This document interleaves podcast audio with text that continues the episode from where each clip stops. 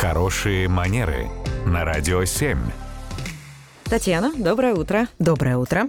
Доброе утро, Татьяна. Вопрос от нашей слушательницы Ирины. Ну, тема лифтов у нас никуда не уходит. А как вставать? Э, куда смотреть? Ну, имеется в виду уже в самой кабине, как располагаться. Вот как лучше?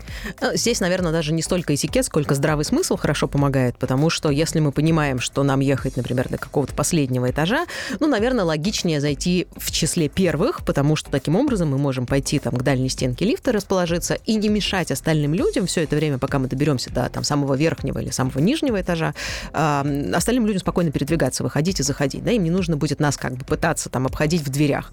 Это первый момент. Второй момент, который сюда относится, э, конечно же, куда смотреть, ну, нет никакого, знаете, правила. Однозначно нужно ориентироваться по себе. Есть люди, которые смотрят в телефон, и им от этого хорошо и комфортно, но это совершенно не обязательно. Как правило, в большинстве случаев все интуитивно поворачиваются в сторону дверей лифта, потому что, ну, как бы так принято. Поэтому это нормально.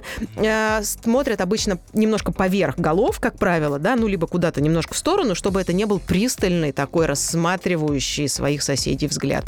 Но вообще, на самом деле, чтобы сильно не рассуждать на тему, куда смотреть, можно просто попробовать заговорить с кем-то из соседей или просто им вежливо улыбнуться. Это сильно помогает, упрощает жизнь, и таким образом можно встретиться взглядом, да, со своим там вот визави, с которым ты едешь в лифте, и обменявшись вежливой, короткой улыбкой, спокойно, с, с чувством удовлетворения и внутреннего успокоения добраться до нужного этажа.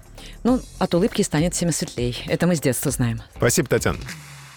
Радио 7.